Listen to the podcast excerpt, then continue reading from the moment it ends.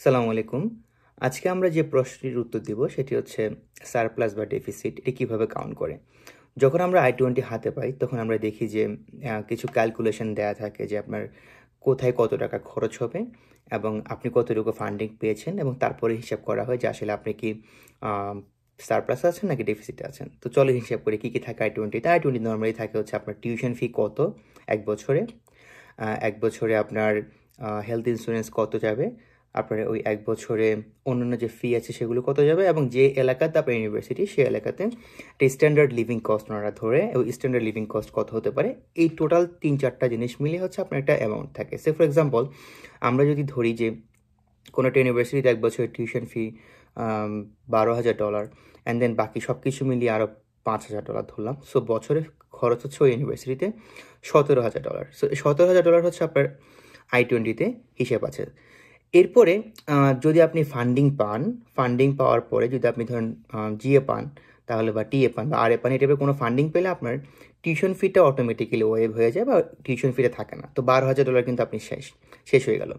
তাহলে বাকি আছে পাঁচ হাজার ডলার এখন আপনার যে এক বছরের যে, আপনি যে কাজ করবেন কাজের জন্য আপনাকে যে পেমেন্টটা দিবে, সেই পেমেন্টটা যদি পাঁচ হাজার ডলারের কম হয়, সে আপনার, আপনি বছরে পাবেন হচ্ছে চার হাজার পাঁচশো ডলার তাহলে হচ্ছে আপনার পাঁচশো ডলার কিন্তু ঘাটতি আছে রাইট ডেফিসিট আছে।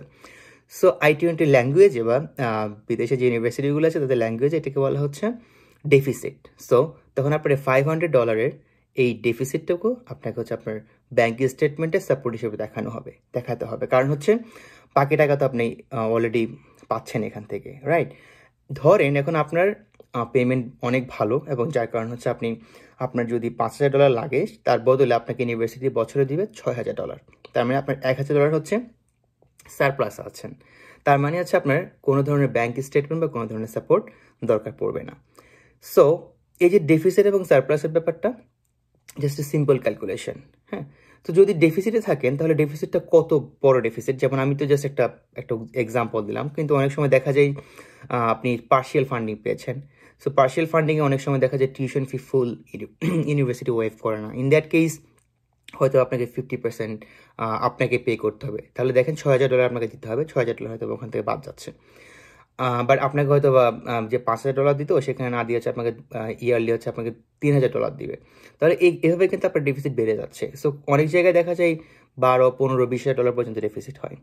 সো নর্মাল ক্ষেত্রে যদি ডেফিসিটটা বিলো ফাইভ থাউজেন্ড হয়, তাহলে হচ্ছে ধরেন ভিসা সর্ট অফ ভিসা পেতে কিছুটা হেল্প হয় বা ভিসা অফিসার কিছুটা কনভিন্স থাকেন যে ওকে আপনারা তো ভালো ফান্ডিং আছেন। আর সারপ্লাস থাকলে তো আসলে আর কোনো কথাই নেই ওকে সো এই যে সারপ্লাস আর ডেফিসিট এটা হচ্ছে সিম্পল ক্যালকুলেশনের উপর ডিপেন্ড করে এবং যারা আই টোয়েন্টি হাতে পাবেন তারা হচ্ছে আপনারা দেখতে পাবেন যে আপনাদের ওভারঅল ফান্ডিং কেমন এবং ওভারঅল সারপ্লাস বা ডেফিসিট কেমন। সো আমরা আজকের মধ্যে এখানে শেষ করছি। আহ, আরেকটা কোশ্চেন নিয়ে আগামী পর্বে কথা বলব। Thank you